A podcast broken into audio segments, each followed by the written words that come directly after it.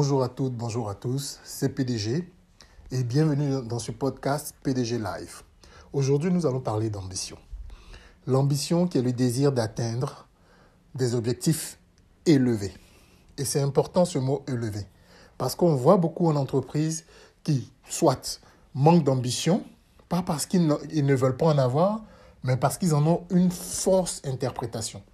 Ils considèrent l'ambition comme... Euh, Euh, de l'avantardise, euh, comme contraire au principe euh, euh, qui veut qu'il faut qu'on se fasse petit. Mais tout ça n'a rien à voir avec l'ambition, ce sont des idées fausses. L'ambition est un, comme on le dit en anglais, un driver. C'est, un, c'est, c'est quelque chose qui vous pousse à vouloir plus et à vouloir mieux. Il faut cependant éviter quelques pièges quand on parle d'ambition. Et le premier piège, c'est ce que j'appelle le piège de Iznogoud. Pour ceux qui connaissent la bande dessinée, Iznogoud, c'est le vizir, c'est-à-dire le numéro deux euh, du sultanat, dont le rêve ultime, c'est d'être calife à la place du calife. C'est-à-dire, Iznogoud, il ne vise que d'être euh, à la place de son patron. Et en entreprise, il y a beaucoup d'Iznogoud. Leur ambition, c'est juste, je veux être à la place de mon patron. Pour moi, ça, ce n'est pas, ça peut être très vite malsain, dans la mesure où ça peut nous obliger à des compromissions, ça peut nous obliger à voir à court terme. La vraie ambition veut que vous voyez au-delà.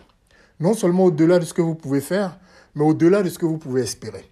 Vous êtes dans une entreprise, qu'est-ce qui vous empêche de viser le poste de directeur général? Qu'est-ce qui vous empêche de viser le poste de directeur groupe? Qu'est-ce qui vous empêche de viser très très haut le poste de C E O groupe? Ce qui va se passer quand vous allez viser haut, c'est que votre façon de travailler, votre façon d'agir, votre façon d'interagir, votre façon de planifier votre carrière va changer. Et souvenez-vous que la carrière professionnelle, c'est quand même entre vingt-cinq ans et trente ans. Et en vingt-cinq ou trente ans, vous pouvez faire beaucoup de choses. Et même s'il vous reste cinq ans, en cinq ans, les études ont prouvé qu'on peut devenir expert dans n'importe quel domaine. Alors imaginez-vous que vous vous mettiez à fond dans les, euh, durant les cinq ans qui vous restent pour poursuivre vraiment vos rêves de carrière. Alors, chers amis, soyez ambitieux, visez haut. Et ne vous inquiétez pas de ne pas avoir la compétence aujourd'hui.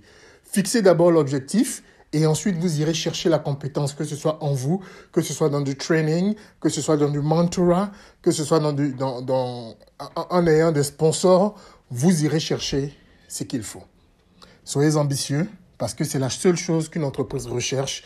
Un employé, une employée ambitieuse permet à l'entreprise d'avancer parce que votre ambition aussi, c'est l'ambition pour l'entreprise.